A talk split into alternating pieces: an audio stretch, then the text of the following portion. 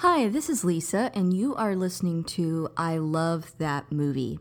This podcast is for movie lovers. It's not an unbiased opinion, it's not a straightforward review, it's just a couple people talking about a movie that they love.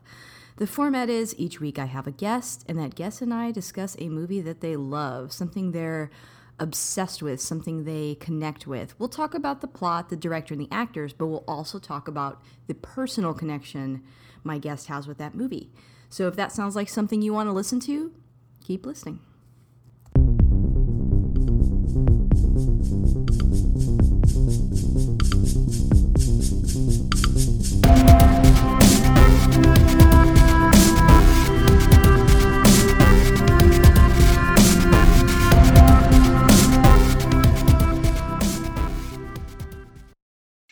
This is Lisa, uh, and you can find me on Twitter at ILTM Podcast. I'm also on Instagram. I love that movie podcast. And we have a Patreon. Uh, the show is always free, but if you want to support us on there, you can. That's at patreon.com slash I love that movie. Uh, and I want to take a moment to thank our top patrons, and they are Chris Balga, Michael Cross, and Philip Barker. Thank you guys so much for keeping the lights on. Uh, and if you do sign up for as little as a dollar a month, you will get our coverage on The Mandalorian. Uh, right now, we're in season two, so you can catch up with all of season one, and we're in the middle of season two. And the rest of it's just kind of like a weekly roundup that I record each week. Um, Thank you all so much. And also, if you like what you heard today, please subscribe and rate the show. It does help new listeners find us. Uh, I've got a returning guest with me here today. I've got Ricardo from SCNS Podcast. Say hi. What's up, guys? I am back. It's been a hot minute, but I am back. I am excited because we're going to be talking about one of my all time favorite movies. Yes. And I said podcast, but it's more of a YouTube show, right? Yeah, it's a YouTube show, and I mean, we do upload it as a podcast like a day or two Okay. afterwards. And then, of course, we have our Instagram page uh, also under SNS Live, and we have a face- Facebook page as well. So, uh, so yeah, but um, thank you for having me back. Of course, of course. Yeah, and you know, as you said, we're talking about a movie that you're very excited about. My guest always picks the movie. So, what movie did you choose to talk about today? We're gonna be talking about one of a. It's an '80s classic, uh, and I actually got a friend.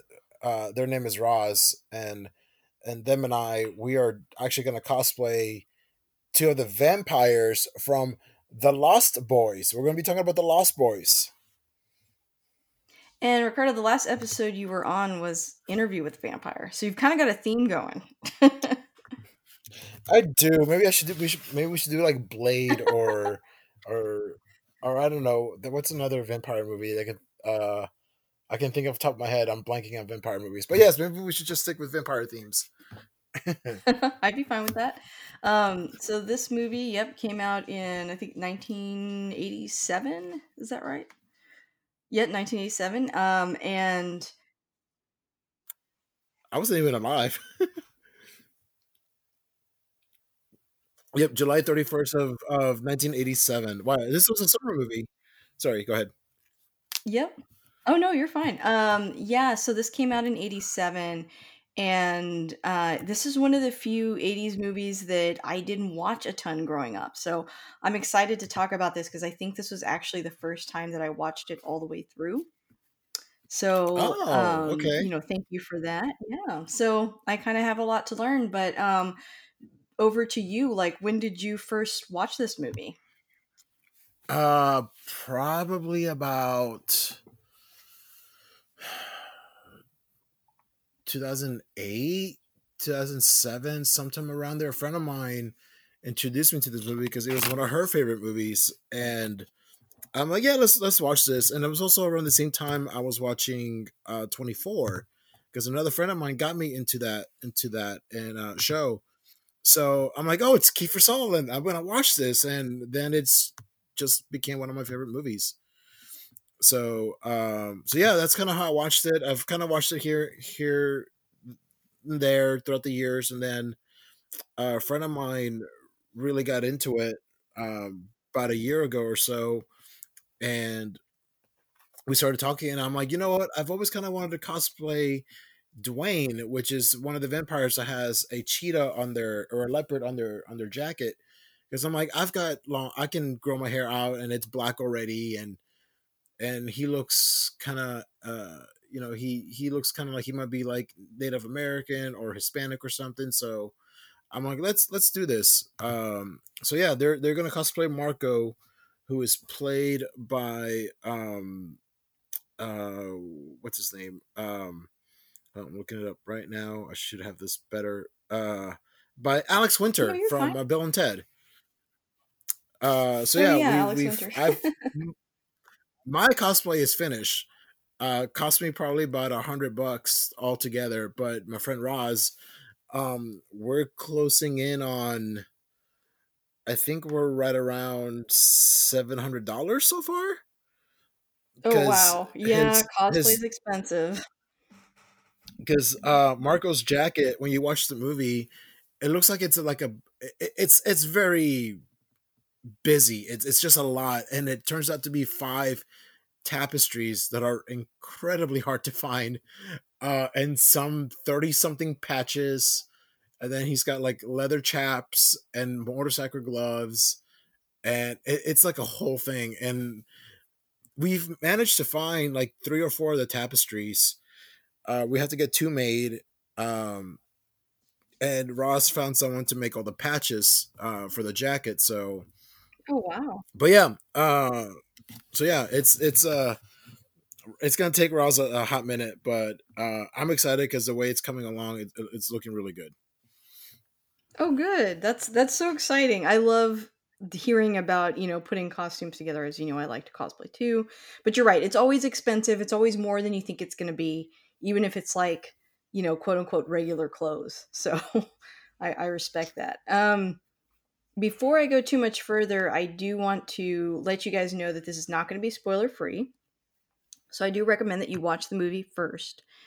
Um, and I'm going to give the quick synopsis next. So here we go. I mean, it, it's been 33 years. been yeah, so 33 you've had time to watch it. um, so yeah, for sure. Uh, so I'm going to read the synopsis really quick. Uh, teenage brothers Michael and Sam move with their mother to a small town in Northern California. While the younger Sam meets a pair of kindred spirits in a geeky comic book shop, um, Edward and Alan, the angst ridden Michael soon falls for Star, who turns out to be in a thrall to David, leader of a local gang of vampires. Sam and his new friends must save Michael and Star from the undead. And do they save him all right? Yeah, yeah. Adventure ensues. Um, so this was directed by Schumacher. I did not realize that when I started watching Yeah, this. Rest his soul. Um, yeah, the guy who who almost ruined the Batman franchise directed one of my old. this movie is quite a bit better. Uh, you know, maybe that's dicey territory for me to say, but it's definitely a different movie, um, and a different style. And uh, but but I really liked it. I liked this one, so I just thought that was interesting. I I don't know how I didn't know that, and then when I sat down to watch it, I was like, oh, Joel Schumacher, duh. Um, but yeah, I don't know, just a completely different vibe from those Batman films. Definitely, I mean this this this was definitely not uh as he was quoted saying on set. Remember, guys, this is a kids movie or this is a toy movie or something along those lines. So this is definitely not a kids I movie. mean, it's definitely not a toy movie. Absolutely. Um, I've got a couple of quick facts that I want to share before we dive into the film itself. Uh, the first one that I have is this is this was Corey Haim and Corey Feldman's first film together. So this started, you know, the two Corys trend that plays out through a lot of the '80s. This is like the first time they they got together in a film. Yeah, um, I actually I did not know that. Um, I mean, I, I mean, I didn't grow up with the two Corys. Uh, obviously, I haven't been born in '89, but kind of looking back and me being a history nerd, kind of I've looked a little bit into that and just knowing that this was their first movie, it's probably their best movie together. Um, agree. Kind of makes me happy. Yeah. Um, you know, I I was born in 83, so I did grow up with it a little bit. I mean, in 87 I would have been like 4, so I hadn't watched Yeah. Lost Boys yet. But um but I was familiar with them because as I got older, you know, I would watch like The Goonies and you know just a bunch of movies that had at least Corey Feldman for sure, and then sometimes Corey Haim as well. Um, but yeah, I didn't realize this was their first movie together. Um, but I can see like I just feel that the whole movie has like this. I mean, you know, it's it's predominantly about boys and teen boys or young preteen boys. So you can kind of see how like this uh, I don't know, this attracted like the young kids crowd and how this, you know, sort of launched their careers. Um, the movie was only filmed in 3 weeks. Did you know that? I did not. That's actually a really quick turnaround and yeah. It is. I but I guess there's not a lot of locations when you think about it, you know? no, there's it's Santa Cla- Carla, uh the cave Yeah. and and their house. That's basically and uh, the boardwalk, but I mean that's part of Santa Carla there. But um, yeah, I'm not too surprised that it only took three weeks to to film. Um, Yeah. and it, Yeah, I it's quick, mean, it, but it, it the the world that it builds is kind of small. Like you said, it's predominantly just in that one town. yeah. So and you know they they were able to pull this off really. I mean, it's it's a it's a it's not a great movie, but it's definitely a good movie, and you know, good for Joel Schumacher. Yeah. No, I mean, I like I said, I I didn't grow up with it, but that doesn't mean that I was like actively avoiding it or anything like that. It's just one of those, you know, there's always like five or six films that everyone recommends that you've never gotten a chance to really sit down and watch all the way through. Um, I really enjoyed it. I can see why it became kind of a, a bit of a cult classic. Um, the last one that I have was Santa Cruz, where Santa Carla takes place, was once plagued with the reputation of being the murder capital of the world uh, because of a series of very brutal murders by three different, very disturbed men in the early 70s. Because of John Linley Frazier, Herbert Mullin, and Edward Kemper, oh man, Kemper, uh, Santa Cruz endured 28 murders over a 30 month period between 1970 and 1973. it's like a murder every other month almost. Yeah, that No, is insane. I did not know that. I do remember that um they weren't very happy um about well the actual Santa Cruz wasn't very happy about um them having been called the murder capital of the world. It was like like please don't advertise this. Like we want people to come here. Like I get it, yeah, people died like 20 years ago, but hey, guess what? It's not like that anymore. Yeah, I noticed, you know, in the movie, um, that's one of the sort of ominous signs when the family's driving in. They pass a really shiny billboard that, like, just advertises, like, oh, wonderful beach town, paradise. And then behind the board, the uh, Michael notices that it says murder capital of the world. And right at that moment, I was like, is that true? Like, I was like, I'm going to look this up after that. So, and, and don't you feel like in some ways that I don't know, it's almost like this movie might have been a little bit inspired by that. I mean, that's kind of what's happening in the movie is that people are like going missing or disappearing and what's actually causing it is these vampires are just right there in the town and people don't realize it. So it's kind of like I wonder if that like inspired a little bit the uh the plot of the movie too. I mean, I wouldn't be surprised. I mean, it's a good it's a good like reason why all this is happening, like all the murders and all that. It's a good uh uh I guess like myth or Yeah. um conspiracy, I guess you would say. It's like, oh, it's they're all dead because it, it the people die here because of the vampires and it's a conspiracy theory or you know, it's a myth. So um so yeah, no, I get that, but um the something about the billboard actually it reminded me of another movie briefly. It reminded me of Jaws when totally. Because you know they have the the Amity the Amity um, Island sign, and then someone goes and defaces it, and they like paint the shark on there and all these other things. I'm like, ah, they kind of it, it's kind of like a thing where on one side it looks like it, everything's good, but then later on someone like defaces it, and it's like, hey, no, there's there's a shark here that's killing everybody. So I kind of got a little. I thought that might be like a That's that's a really good point. I did not remember that. It's like maybe not. I don't think he Oh, meant ahead, that. sorry. Oh, you're good. I don't think he meant that kind of like a little tribute to Jaws, but for me, it it reminded me of Jaws, especially with it having happened. I think ten years to the almost ten years ago, because I think Jaws came out in seventy seven or seventy. I don't remember, but anyways, yeah, no, the billboard thing reminded me of Jaws a little bit. that was my main point. Yeah, no, totally, yeah, it I think Jaws came out in 75, 1975, okay. so you weren't too far off. Um, yeah, but no, I I I did not remember that, and I totally agree with you, it's very uh, it d definitely sort of, like, brings up that scenery from that movie. Um, it also kind of gave me, you know, Warrior vibes a little bit, that whole, like, fear of youth culture, and I don't know, I've alw I kinda like that sort of genre, um, in movies, so that's kind of what I thought of too, especially since I mean, it's different coast, but they're, you know, on the, uh, I guess, sort of on the boardwalk. It kinda reminds me of, um, Coney Island in The Warriors, so a little Eh bit of a vibe there too. Um Eh, yeah, I was gonna say, but but Oh, but yeah, the, uh, kinda like what how how they're dressed and all that, like, in the beginning of the movie 'cause, uh, um, Mhm. oh, what's the trying to remember what what the song that they were playing, um, but the just seeing all the different types of of outfits everyone was wearing, I mean, I I don't know I mean, I've seen from the movies kinda like what the style was back in the day, but, um, uh, what I think that song was called "People Are Strange," which is what what what what is playing at the beginning of the film. Um, a and it shows all these different types of people, you know, people with the colored hair and the spikes and and those piercings, and there's a guy that has kinda like a wizard hood, and the the punk goths and all these other things, and I'm like, "Okay, so clearly this town is is a very it looks like it's trying to be happy, but it's also very depressing."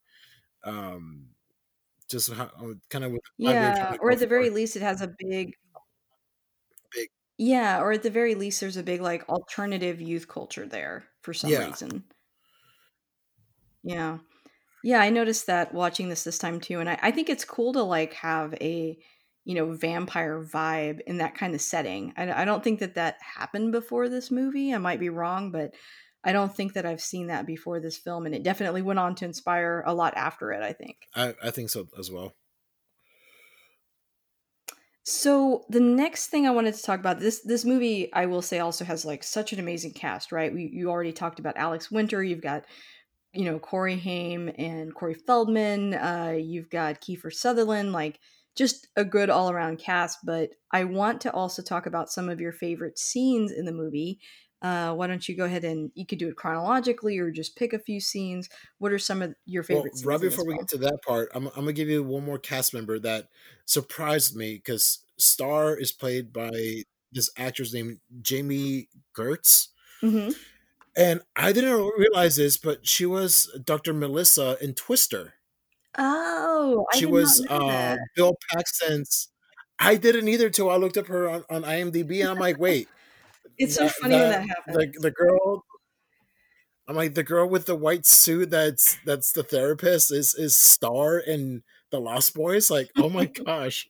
Um, so a a little little bit more kinda, like, surprise there for me, uh, 'cause I was Twister's also one of my all-time favorite disaster movies, so, um, but scenes scenes in this film, um definitely that beginning scene when we first see the Lost Boys, when we see, um, David Dwayne, whose name is never said in the film. Oh, Um, interesting. and the and if you if you go back and rewatch it, you never hear them say Dwayne, you hear them say Marco, you hear them say David multiple times, and then you hear them say Paul, um, but you never hear them call Dwayne Duane, so you only know his name from the credits. How Uh, but the first scene excuse me, um, that first scene when you see them on on the boardwalk on the merry-go-round um, just how it's kinda like in slow motion almost, it's kinda like, "Oh, like, these guys are they're kinda, like, badass and in a weird way, kinda sexy at the same time." Um, and then when when the, uh, the the security guard there kinda tells them to go go home, that they they they've been told to not be on the boardwalk, and then a few minutes later, they you don't see them come out of the sky, but it's implied that they come out of the sky, and then they just take the security officer and drink his blood. So, uh, that beginning scene, just seeing them for the first time is definitely one of my favorites, uh, 'cause it really establishes who they are, like, how well they can blend in into the crowd, and no one's gonna know they're vampires. Yeah, and I feel like when I was younger, you know, I, I don't know if it's the same anymore as I feel like in the 80s and 90s, like being afraid of teenagers and what they're up to, and oh, these teenagers are doing this and doing that. It w- was like a big thing back then. Um, and so like seeing these kind of like bad boys that aren't allowed to like be in the store, or they've been told to get off the boardwalk, you know, that just makes them seem even cooler uh, to everybody else, especially the kids. And yeah, I agree. That's a really good first scene because you know at first you're kind of like, well, I mean, I guess they're wearing leather jackets, but it's not like they're doing anything that bad. But then we're gonna find out, like you said, that, that they're vampires and that uh, they've got a lot more going on than than what it looks like at first. Um, one of my other favorite scenes is the the first time that um, uh, Sam and Michael, who's played by Jason Patric, uh, go to the boardwalk at night, and we see the awesomeness that is Timmy Cappello just killing it on that saxophone while he's singing "I Still Believe." And everyone's just having a good time. They've got bonfires going on. It's the first time we see Star, and she's just looking beautiful. And it's just that whole just Tim Cappello, like he he played on stage with Tina Turner. He was like a like he was his her saxophone player back in the day. And the guy's still playing. Like he's still all about this. And um but just that scene, you're just like, this guy, he's wearing Zubaz pants. He's he's got a chain around his neck. He's oiled up. He's got a like who plays a saxophone like that? right. And it's just just you're just like, yes, I still believe. I don't know what I believe in, but I still believe. Yeah, it looks like a really good time. And it also looks very 80s. like so it just feels like kind of a time capsule and and also yeah, the first time that we see Star and and her and Michael exchange this this glance and uh, you know, we know they're going to have a connection later on. What about you? Anything from the beginning parts like that really kind of like caught your eye or that or that I, you liked? Yeah, I really like the scene where uh where the younger kid um let me look at the all the names so I don't get it wrong Uh Sam? Sam, thank you. Where Corey, Corey Haim. I, I like the scene where Sam uh, meets, you know, Corey Feldman and the other kid, Alan, I guess. Um, and they are at that comic shop.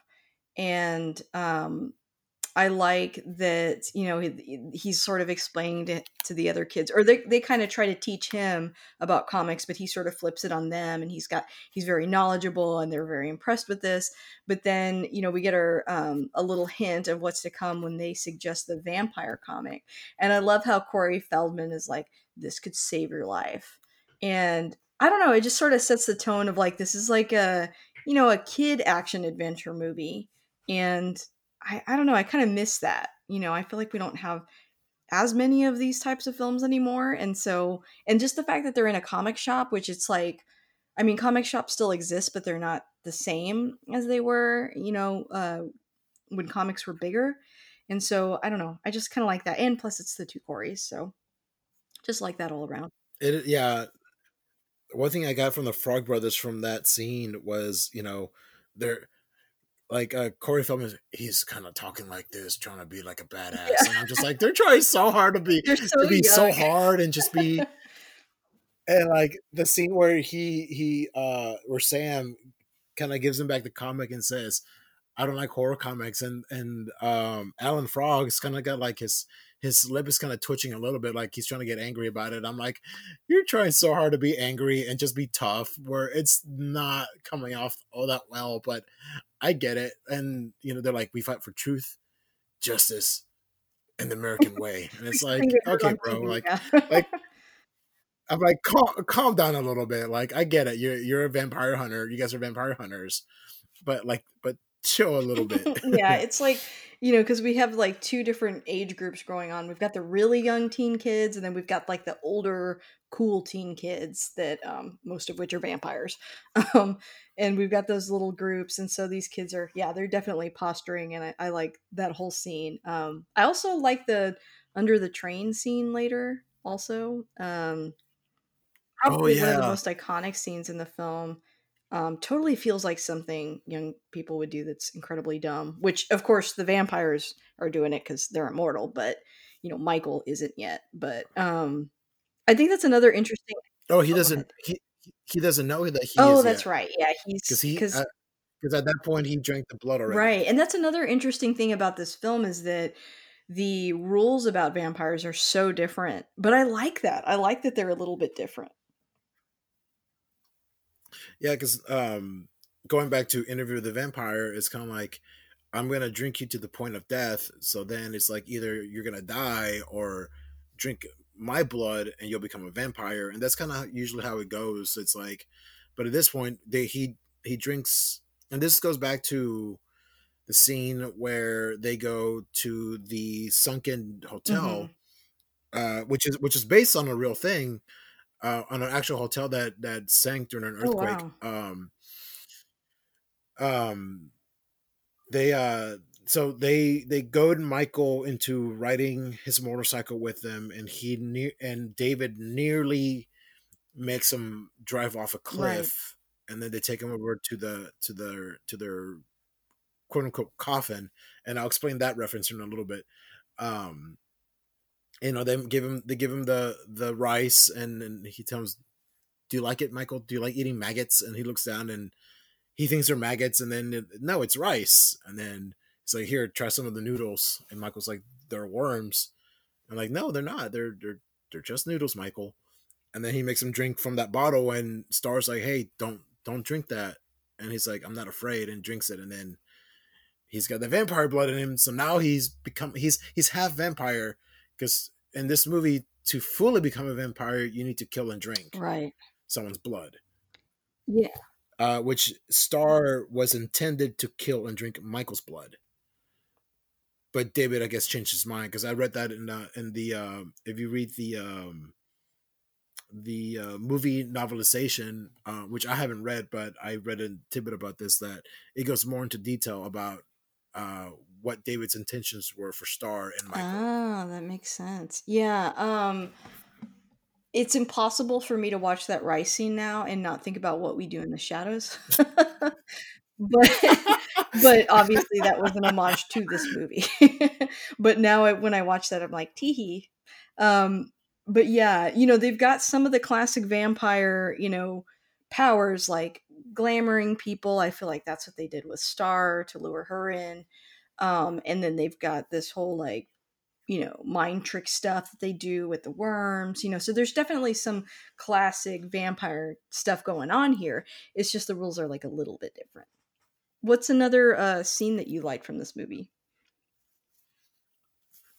Um, so let's go forward to so when Michael is is turning into a vampire and um the mom who's played by Dianne Wiest, uh, her name's Lucy, she's on a date with uh Edward Herrmann who plays Max, who spoiler alert at the end of the movie we find out is the head that was vampire. surprising to me as dumb as that Uh, sounds. But like they just make him so doofy up until you find out he's a vampire. And you, and you, yeah, and he's just he doesn't seem like, especially when uh back on the boardwalk when they go into his video store, like, and that's another thing that doesn't exist oh yeah nowadays. Are video stores. Um, you know, he he tells them like, "I told you not to come around here anymore," and they kind of give him this look, and they leave. So you don't you don't really think any of it. yeah you're right It's kind of like i didn't even think of that and then of course we get the scene where you know they're at dinner and the frog brothers and sam are trying to expose uh max as a It's a vampire yeah. but but we find out later and we'll, when we get to the end of the movie i'll i'll i'll i'll tell about that part but um scene oh yeah so michael is like turning into a vampire and he's like floating outside and sam's on the phone with lucy his his mom it's like mom is i need to tell you something but i can't tell you over the phone and then michael's outside floating in the air holding to uh, to another phone it's like mom don't listen to him it's like mom he's gonna kill me god help me and she like runs off and then when she gets there he's like no i'm sorry mom i just read a really scary comic He's like, I ran out on a date because you were afraid of a comic book. I love It's like, mom. oh, it's just I feel bad for her. Like she just wanted to go on a nice date, have a good time. You know, she was she had just recently divorced and yeah. She's got two teenage boys, just just being brats. I know, she's a cool mom too, Um, like, uh, because she's also when she meets the vampire dude, um, you know, and he says like the you know kids these days or whatever he says about the the boys, and she's like, "Oh, well, we used to be young too." It's like she's such a sweet. She's like a little bit different from your standard like '80s mom. She's a little bit of a cool mom because she's a little more open minded and um I think she tries to connect with the kids more than like in some movies they seem like they're kind of distant, but in this one, um, she tries really hard to be involved in their lives, even though she's going through a tough time. Um, and she's very understanding and of course she drops everything when she thinks something is wrong with sam but then when he when she comes home and yeah he just ruined her date in her eyes she's like okay maybe i'm giving you guys too many chances like i need to have a life too um so yeah i feel bad for her especially with how that relationship ends up yeah. Especially there at the end, kind of see what happens. yeah Um, so the the next scene that I definitely enjoy is the first time we see them we see the Lost Boys vamp out, and that was a term that what hadn't hadn't existed until oh this movie, and then it it became uh, it I guess for that summer because like I said, this movie came out in July of of '87. Um, but the the term vamp out kind of became part of you know pop culture, and um, we see the uh, the surf Nazis around the around the the bonfire, and they're doing this thing, and we really don't understand that the the that the guys around the bonfire they're they're and and then again back goes back to the novel um and again this is something that that i've read because i've i've tried to do a lot of research on the lost boys just for cosplay purposes um uh but the the when they vamp out and and the lost boys attack these these guys they're all nazis. So it's like okay you know it's it's okay. But that scene when david goes from the shadow into the light and you see him all vamped out um that became such an iconic horror yeah. scene just because of how different he looked and then we see all the other lost boys. And another thing that i liked about the difference about these vampires was that most vampires is usually like their uh canines and and back that are like that are like vampire teeth.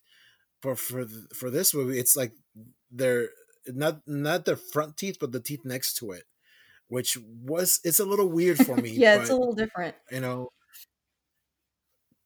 But again these aren't your typical this doesn't really follow most it follows some vampire lore but it also kind of took liberties in its own self and i'm like okay that's kind of cool but it's also kind of weird. Uh but just seeing them kind of attack uh attack the surf nazis and and michael's trying so hard not to give in and then you see him vamp out kind of you see his eyes turn into the vampire eyes and he's like no i don't i don't want to do this like now now you know what we are michael now you know what you are now you just got to do your first kill and he's like no i don't want to so Yeah, I think the every time they're vampires, um, it looks really cool and different from a lot of other vampire films. I, I didn't think about that detail with the teeth, but very true. Um, and, and I like all the fight scenes, especially like, I guess it's jumping ahead, but like when they start taking some of the vampires out, all the like creative ways that the kids come up with uh, to defeat these vampires, and just kind of some surprising fun actiony stuff that happens in those scenes I also really like. yeah uh which jumps to to my next scene that i liked was when they first uh go to they go to the sunken hotel to go take care of the uh of the uh vampires and um they're all in the cave home. I'm trying to look something Oh up. yeah, um uh and they they're like let's let's like they're trying to find the leader because they kind of figure it out like hey uh at that, at that by this point they know michael's turning into a vampire and they kind of figure like well in order for us to to help michael out so he doesn't turn into a complete vampire we need to kill the leader. And my friend Roz hates this part because um, they, uh, Roz is gonna cosplay Marco, and that's the first vampire they kill. They're like, let's let's just kill the little, let's kill the little one, and they stab him, they stake him through the heart or through the chest, and um, one thing was the their blood is it's it's slimy. It's not like your typical vampire blood. It's slimy. It's glittery, which is like a reverse. yeah, Twilight. it definitely is. It's interesting. but that's that was a Joel Schumacher call. Like he, the uh, it said that he didn't want it to be like like any other horror film. Like he wanted to be a little bit different. So they're like, we're gonna make it slimy and glittery so it stands out from from other things. So, um, and a cool part about that scene was um once David falls from because the, the vampires are hanging from from the ceiling, mm-hmm. uh, and David's going after the Frog Brothers and Sam.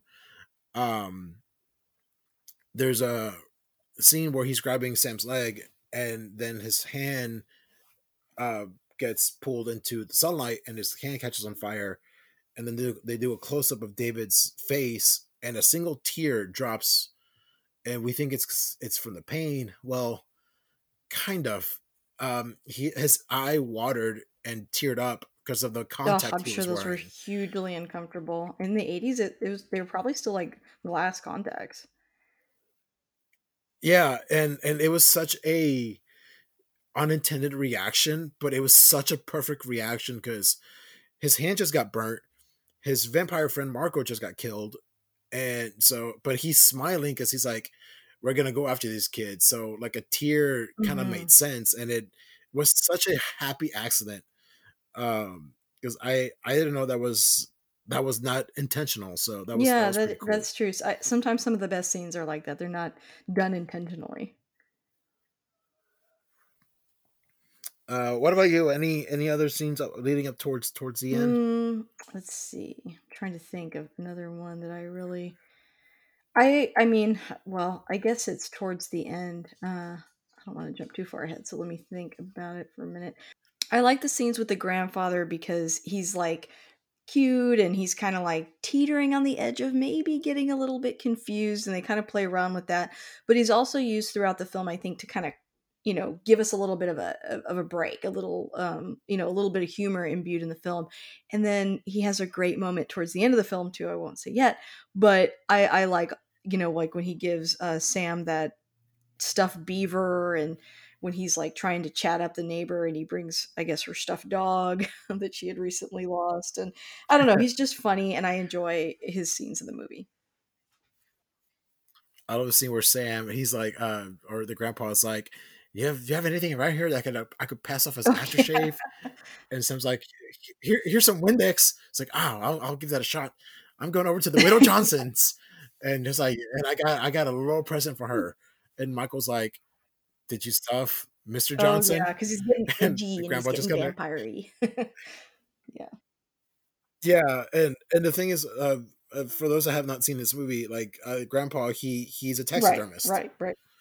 He he, um, so he's taking yeah he's taking the stuffed animal over there. So, um, but you know, definitely the grandpa was definitely a nice little kind of like oh you know grandpa might end up dead because he's so kind of weird and goofy and and no, it he something else happened. So, um, so going towards towards the end of the movie, um, uh, so eh, I found the quote that I was looking for. Um, so, uh, Edgar Frog states, "When a vampire bites it, it's never pretty sight. Some yell and scream, Marco. Uh, some go quietly, some explode, some implode, but all will try to take you with them. Uh, and that's exactly how all spoiler all of the vampires die. Um, so, so the one after Marco is once the vampires are attacking Michael and Sam and the Frog Brothers and Star and Laddie, who's the little boy companion of the uh, of the Lost Boys. Um, uh, Paul um, kind of catches them and leads he kind of chases them into a bathroom and there's a bathtub full of garlic. yes, I love that. And Paul's like and Paul's like garlic doesn't work. And uh, I think it's uh, Edgar goes, "What? But this is also holy water," and like sprays or and like like throws some holy, some water on, on Paul's face, and it starts burning him. And then Nanook, uh, their their dog, comes out of nowhere and just like jumps and hits Paul in the chest. Yes, I love the dog gets such a good hero moment. it does. I'm like, yes, the dog lives, and the dog rescues them. Uh, and this is the like the Frog Brothers, like they're they try to be so badass at the beginning of the film, but I think the like the last thirty minutes, which is this this whole fight scene, like they're screaming and yelling because they're so scared of what's going yeah, on. I mean, it's serious um, business. These vampires, and yeah, the the death in the bathtub because we saw them earlier, like get all that holy water. They went to that church and just started scooping it out, and well, all the people are watching them like horrified, but you don't think you kind of forget about it, and then in this moment, you're like, oh yeah, they did do that. All their little like comic book facts that they got from that they, they were reading really paid off.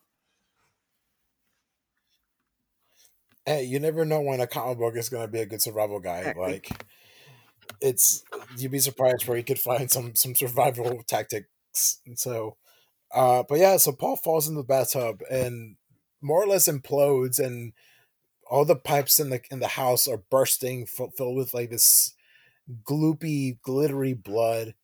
Uh, and then the next vampire we see is Dwayne, and um, Sam tries to shoot him with an arrow, and we think he hits him, and then he gets up and goes, "You miss, sucker!" and then Sam's like, "I won't miss again," and shoots him in the chest, and is driven into a stereo, and he explodes. and Sam's like, "I said the best so line I, of the film coming up. I think you're about to say it." Death by stereo feels like such a like again like 80s teenage thing to say. Death by stereo. It's also kind of reminding the audience, by the way, this is really cool, which it was. It was really cool.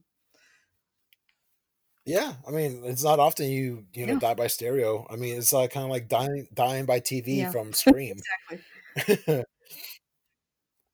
uh, and then, of course, towards the end, you know, we see Michael trying to trying to run upstairs, and David pops out of nowhere, and he's telling Michael like, you know, you could be one of us. You know, you you should be with us. You shouldn't be doing this, and they fight, and then um, uh, David tries to throw Michael into some antlers, um, and Michael switches it at the last second, or last few seconds there, and David gets impelled, and he goes quietly. He just kind of dies, and and it and it's become kind of like a like a um, Lost Boys hmm. myth where some people, people are like, did David really die? Is is is he actually gone?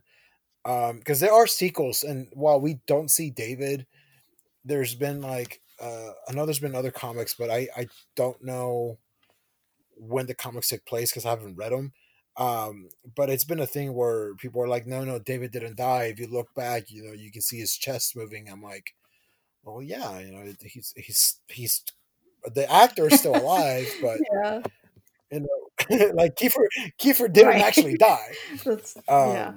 Yeah, I don't know, but I can see how fans that really love that character want to believe that he didn't die, or you could view it as like he wanted to die because he goes so quietly, and you know, I don't know. It's it, it's a cool scene. I like the visual with the the two, like like just how he dies. It's kind of neat and I like the song that's playing, which which is played yeah, throughout like the entire movie, times or something is, like that. But uh it's a cool song, so it's like perfectly timed. Cry little si- it's oh, Cry yeah. Little Sister, and it's and it's just the chorus, uh, which is which is a bunch of kids saying, uh, "Thou shall not, uh, thou shall not die, or thou, thou shall not kill," um, which is honestly one of my favorite songs on the, oh, on the yeah, soundtrack. I actually found the vinyl. Ooh I found the vinyl for for this the other day. Um, it was a little pricey, but I'm like, I it's hard to find this because I've been looking for like, I've been looking for this for over a year, and I don't like to order things online because I'm like, I like to see it and and make sure it's in good oh, condition. Sure. So, uh, but Gerard McMahon wrote the theme "Cry Little Sister" to the movie after only reading the script and without ever seeing a single huh. frame of the film. So I'm like, cool. Yeah, because it, it, it it's I mean, like you said, it's played several times, and it's impossible to think about this movie and not think about that song. It just feels like it is that song. Like, and music seems to be important in the movie anyway, because just because of the vibe, how they look, and everything. But yeah, that song is so like iconic with this film now. I mean, and this is it's a very '80s and a little bit of '70s, like definitely because I mean it's it's INXS and Jimmy Barnes, Lou Gramm, Roger Daltrey, Echo and the Bunnymen, Gerard McMahon, Eddie and the Tide, Tim Cappello, Mummy Calls, and Thomas Newman. Like, and if you get a chance, listen to it on Spotify. Most of the songs are on there, not all of them. There's like two. Let me see here. One. There's two songs that are not available on Spotify, which is "People Are Strange" by Echo and the Mm. Bunnymen, and "Beauty Has Her Way" by Mummy Calls. Um, but definitely, if you get a chance, listen to the soundtrack. It's awesome. You could probably find the whole thing on on iTunes, um, or go out and find the vinyl and listen to it because Yes. it's amazing. Awesome. Well, I think that brings me to the last couple of questions I have uh, for you. And the first one is, uh, you know, we've kind of been talking about this this whole time, but why do you love this movie so much? Like, why why do you cosplay it? Why do you keep coming back to it? Um, it's it's just it's such a fun movie, and it's it's a movie that doesn't take itself too agree. Yeah. seriously. Um, the soundtrack is awesome. You have Tim Cappello on a saxophone, and it's not very often you see something that badass in a film like that, where you, you like, you're like, I didn't think that could be so badass, but it is. Um, and I mean, just the vamping out, Kiefer Sutherland, Sutherland in his in Yeah, his early he was such a great bad guy, Um, you know, but like a cool bad guy. yeah, yeah, definitely, and such a cool bad guy. I mean, and the outfits in the film, like, 'cause even when I first saw this film, even before I knew what cosplay really was, I was like, I want to go as as that vampire for Halloween, and it was Dwayne. And I've it was something that I've thought about doing for years, and then finally last year I finally pulled the trigger on it. And I mean, I've got the the the weirdest part about that cosplay was making the Soviet Union Mm, um, flag because it, it, it's not really seen that it's not it's hard to see in the film, but he's got like if you there's scenes where you see like this red thing hanging from the uh, back of his pocket, and I found photos online of the of the cost of his outfit in the film, and it's a Soviet Union hammer and sickle oh, flag. So I'm like, I'm like, I'm gonna be walking around in public with this in my back pocket. we clearly see that it's a hammer and sickle old USSR flag. So, um, but you know, yeah, I I hand painted. I found the jacket, um, and I I had a I I try to age it. I, I painted by hand the the leopard on there. So, cool. Yeah. um, if you go on my Instagram, it's if you go on my Instagram, it's somewhere on there. And uh, but yeah, no, this film definitely because I mean, vampires are cool. The soundtrack is amazing. It doesn't take itself too seriously. Kiefer's awesome.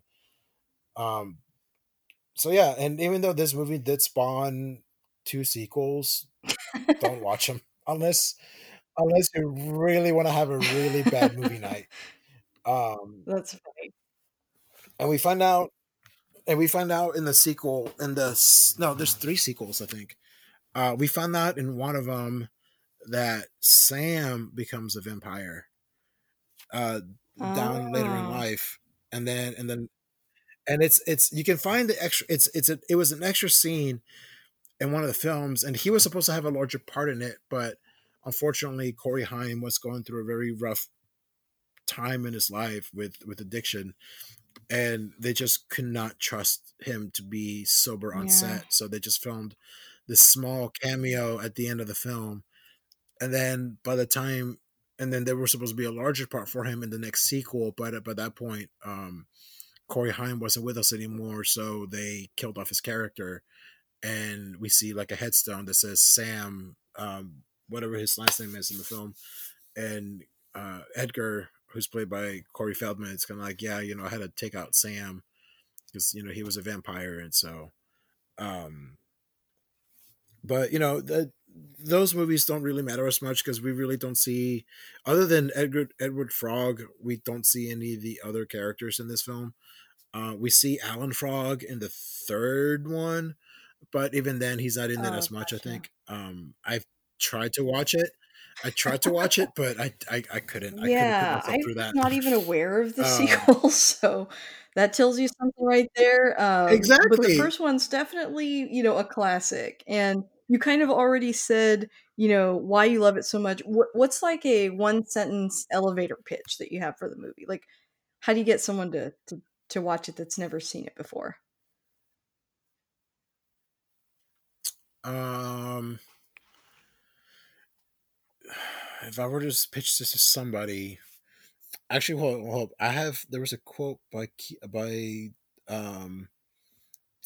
I just had it. It was there was a quote by Joel Schumacher on why he chose this film. Um, see how if I weren't to use that quote, well, how would I say it? Um, sexy badass vampires actually being Yeah. badass. That, that's That's a good point because there are some sexy vampires that don't necessarily do badass stuff. Thinking of Twilight. Um, so you're right. I, I mean, Uh, this this right? movie is such a time capsule. I mean, it really, you know, it's very 1987. The fashion, um, the aesthetic is probably one of the biggest draws I think to the film. Um, but it's also just like a fun movie, and I definitely think if you're kind of dipping your toe in that nostalgia, and if you like vampires, this is like a perfect home run movie for sure. I found that quote by Joel Schumacher. He was asked why he Oh, good, good. he, he was asked why he did this film. He simply said, "Vampires are hot. They're the only erotic monsters. Frankenstein is not hot," which makes sense. I mean, Joel Schumacher was a very gay man, and I get that. And you know, uh, I mean, two of the three of the vampire uh, Marco wears a crop crop top. Uh, Paul wears like uh, really skinny jeans, and he's got like a mesh shirt.